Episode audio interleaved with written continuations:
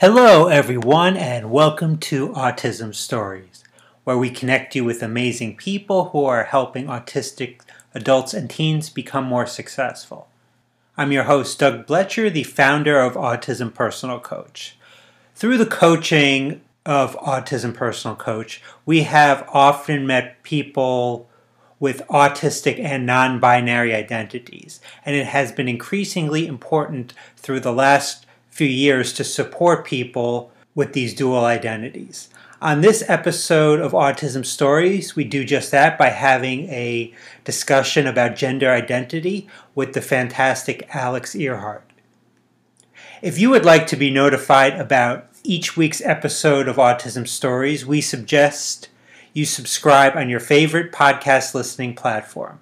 We would also appreciate if you could give us a positive rating and review as it will help others to learn about autism stories. We hope you enjoy today's conversation. Alex, thanks for returning to Autism Stories. Thank you so much for having me.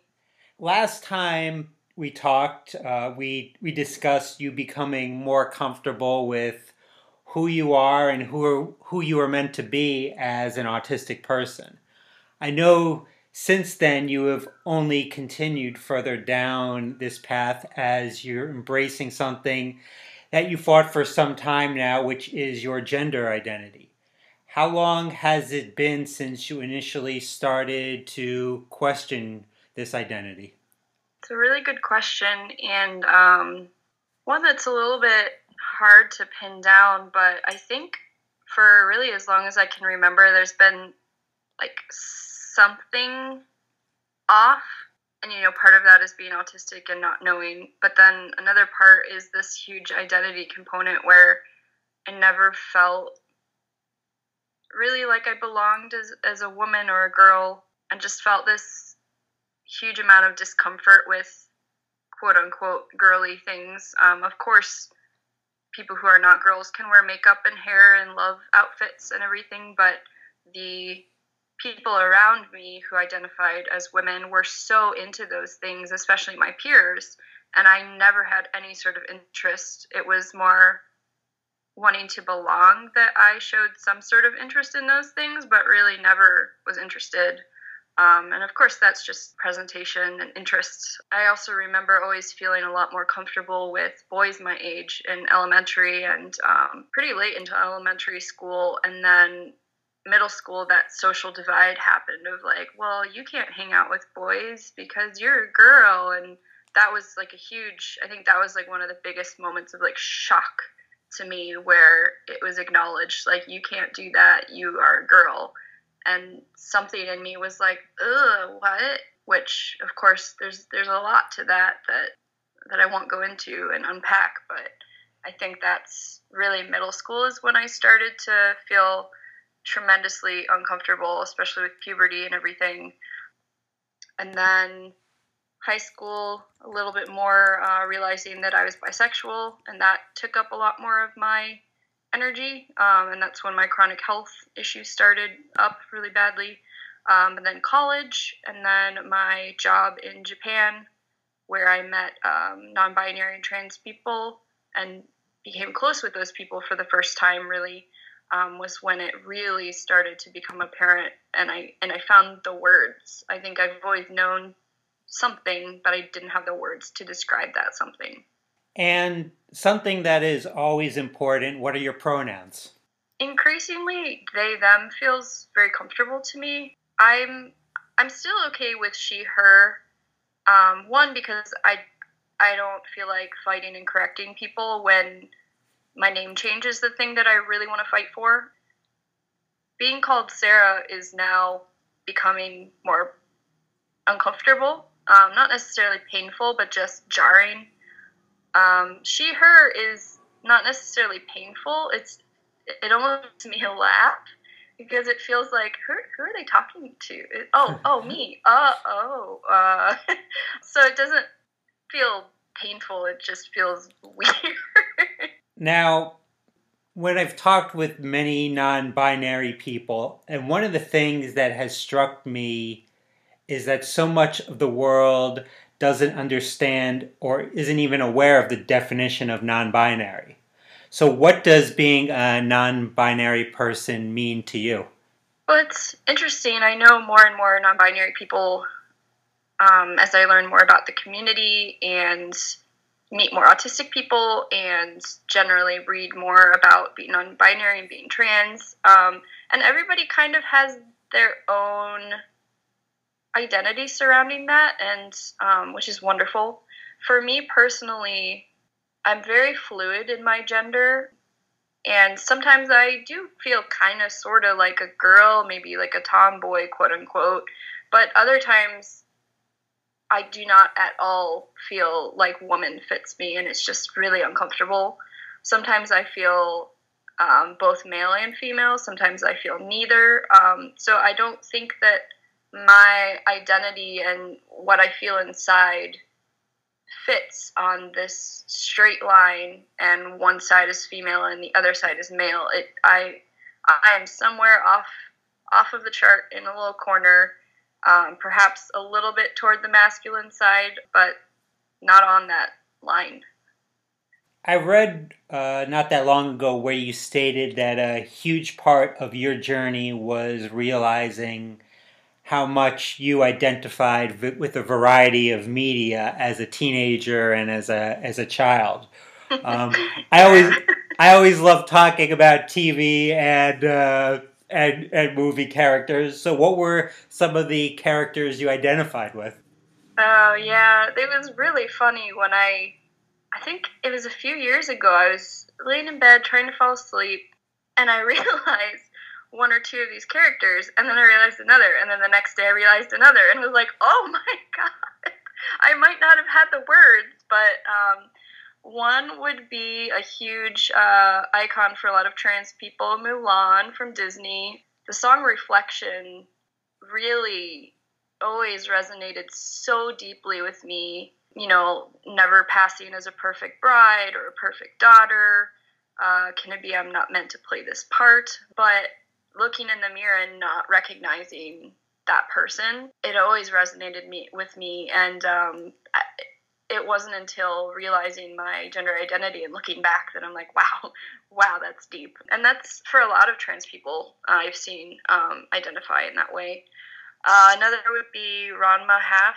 Uh, it's a comic book manga from Japan where the character is cursed, and when they're splashed with hot water, they change to one sex, and then they're splashed with cold water, they change to another. Um, and I remember being like envious of that. uh, another big one would be Sailor Uranus uh, from Sailor Moon. And in the comic book, at least, she's described as being both male and female, strengths of both genders, and I don't know, obviously, both genders as a non binary people doesn't sit with me well, but it's a pretty old manga, and I always thought she was amazing. American book, uh, Tamora Pierce's Song of the Lioness. This is a little different, but um, she, the main character in that book, wants to become a knight, and only boys can do that. So she cuts off her hair and she uh, puts on the male knight attire, and she becomes a knight that way. Um, and then uh, even like the Takarazuka Revue in Japan is a professional elite Japanese performance review, and the actors play all the roles regardless of gender. Um, and that I remember seeing um, when I studied abroad and just was blown away. Like, you can do that? Oh. now, I've heard a lot of people uh, talk about how that have talked about gender identity also talk about gender dysphoria. So I'm wondering for you, how much of that influenced you to accept or not accept your identity as a non-binary person? Well, obviously, trigger warning for gender dysphoria, but also um, eating disorders and uh, weight gain, things like that. So I I definitely experience a lot of dysphoria surrounding I mean ever since puberty surrounding my weight and it affected me subconsciously by developing a pretty severe eating disorder.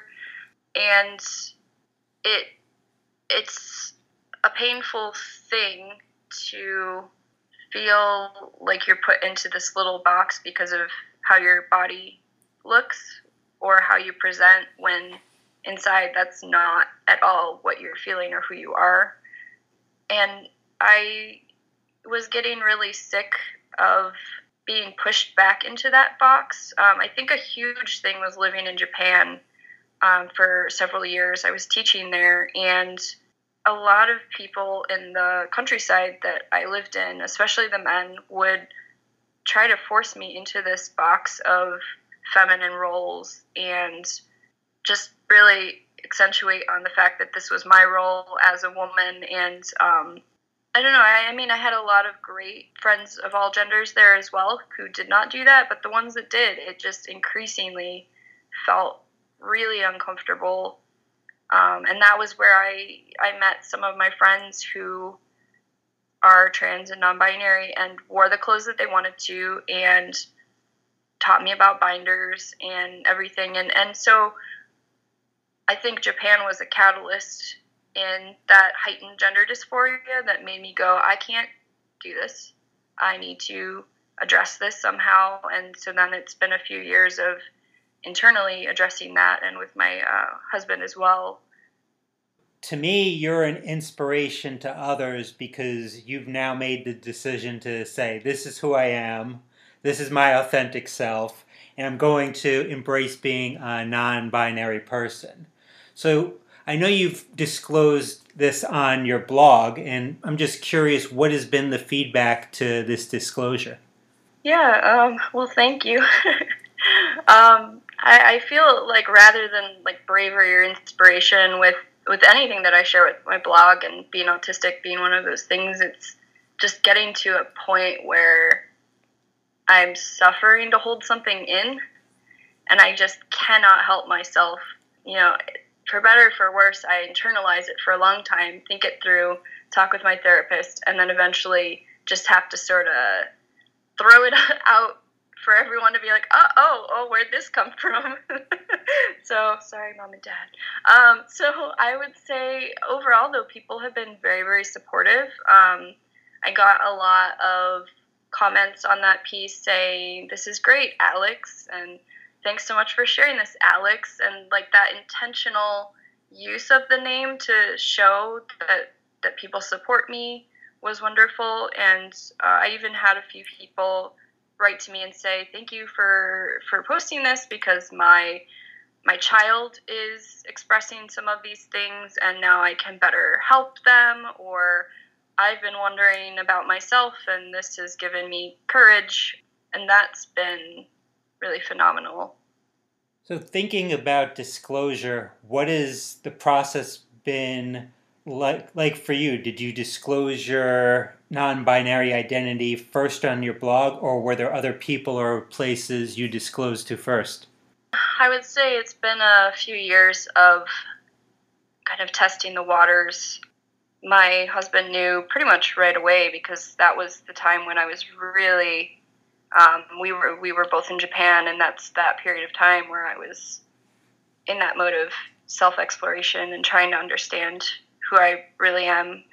I've mentioned it to uh, my father, especially for a number of years, and then uh, a few of my friends know to some extent, but not a whole lot of people. I I, I didn't feel comfortable enough yet in the term trans or non-binary or anything like uh, in the sense that I wanted to be really super sure before telling people. Um, so I disclosed to my parents that I wanted to change my name, and then pretty much immediately threw the blog posts out into into the world.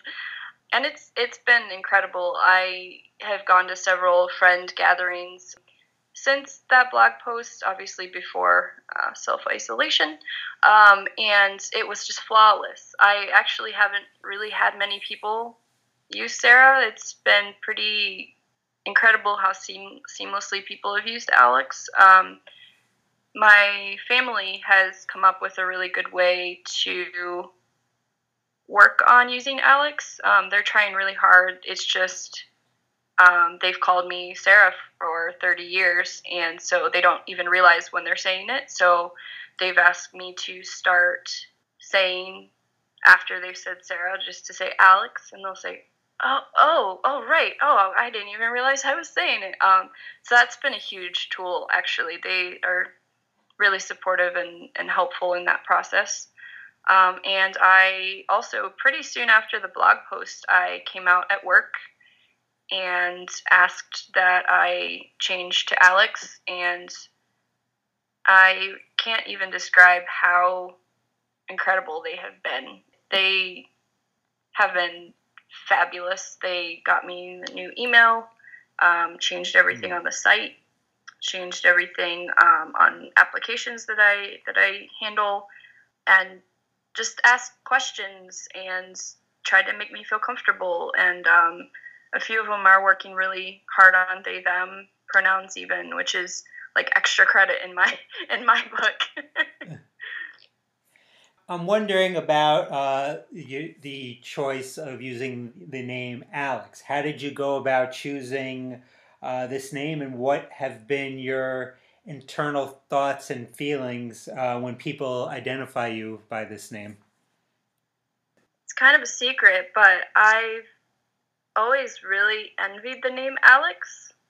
Um, the way it sounds, the way it looks on paper, and especially always envied um, assigned female as birth people who have Alex as their name and just gender gender neutral names in general. I've always really envied um, and thought were, were cool, and you know, surprise, that's why.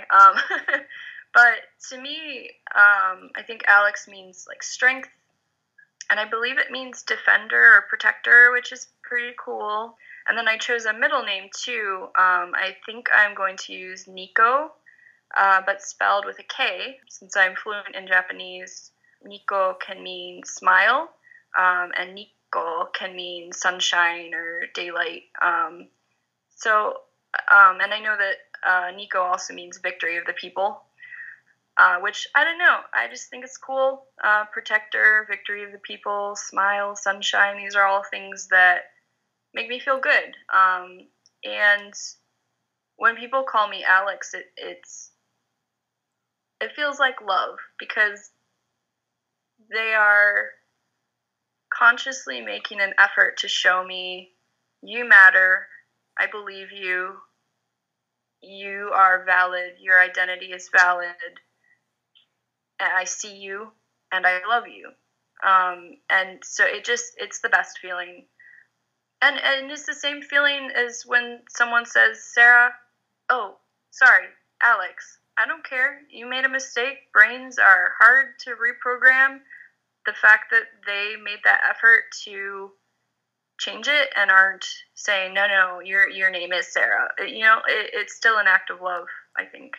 Earlier, you briefly mentioned about um, the name change. So, is that something you are pursuing now or possibly in the future? Yes, I definitely would like to um, change it as soon as possible. I think the the more I have experience being called Alex, um, the more seeing it on paper feels really weird. Um, or if someone calls me from a company and says, "May I speak to Sarah?" I have to to say, "Oh yeah, that's also me, I guess. Um, how can I help you?" like it just it's just a little jarring going back and forth. And Alex and Nico both feel so very me. Um, so I'd like to make that permanent. And uh, the whole process feels a little daunting, but I was able to access a free legal clinic.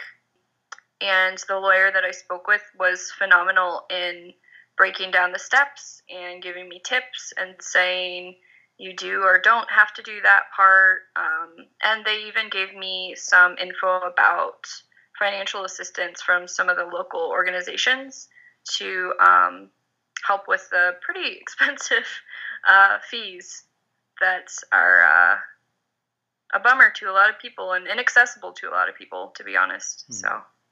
Yeah, so it sounds like help is definitely out there um, to make this process a reality.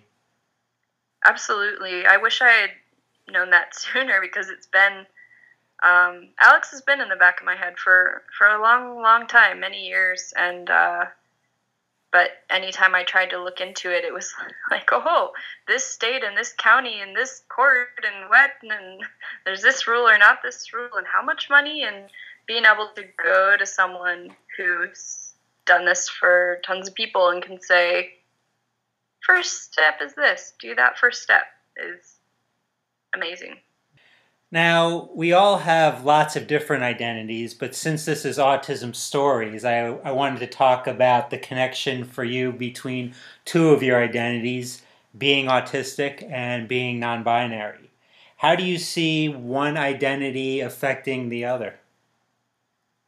Yeah, I think that's a really good question. And certainly there are a ton of trans and non binary um, and agender and all sorts of us um, autistics out there. And i think that some of it comes with there being these societal things that we either just don't get or don't get intuitively or don't want to do. And that gives us a lot of freedom in some ways to explore who we actually are and say you know what society, this is not working for me. I'm going to do it my own way. Um, so I think that that's a big part of it. That connection of, you know, doing your own thing um, for better for worse. And I think that also, at least for me, my brain has a lot of different facets and ways of looking at things, and that's made me a very introspective person and i'm constantly thinking and looking at my identity and working through things and then circling back and looking at them again.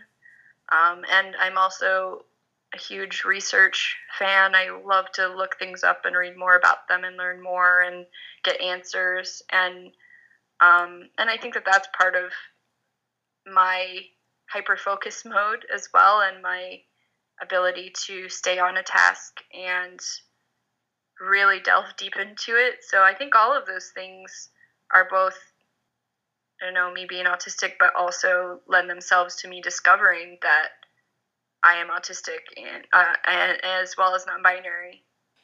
So before I let you go, I I think we need to plug your blog. Um, you recently had a a post I really enjoyed. I didn't I didn't uh, bug you and tell you how much I enjoyed it, but the, the the one about thoughts from a quarantine autistic was was really great. So oh, thank you. So maybe tell people a little bit about that and how they can go about uh, finding your blog. Absolutely. Um, well, thank you for reading it. I'm glad you liked it. So my blog is now called Autistically Alex, and it's just autisticallyalex.com and I um, have been really enjoying having my name because you know the old one was Seeking Sarah. Um, but any link will still go to autisticallyalex.com, so fret not. Um, so thoughts from a quarantined autistic. I haven't written in a while. Uh, my last post had been about uh, seeking Sarah and finding Alex, um, but this one sometimes a piece will just kind of make itself in the back of my head, even if I'm telling it not to. And then it will just kind of claw at the sides of my brain until I make it happen. And this was one of those pieces. I felt such a need to reach out to people that are struggling. Um, I, I especially worry about actually people who have never experienced mental illness or chronic illness or isolation because those of us that have experience with those things, on one hand, this is not helping and it's exacerbating some things that, that some of us have not experienced in quite a while. Um, but people who have never experienced it, what coping skills do they have? What strategies do they have to deal with something like this? They may not, and that kind of scared me.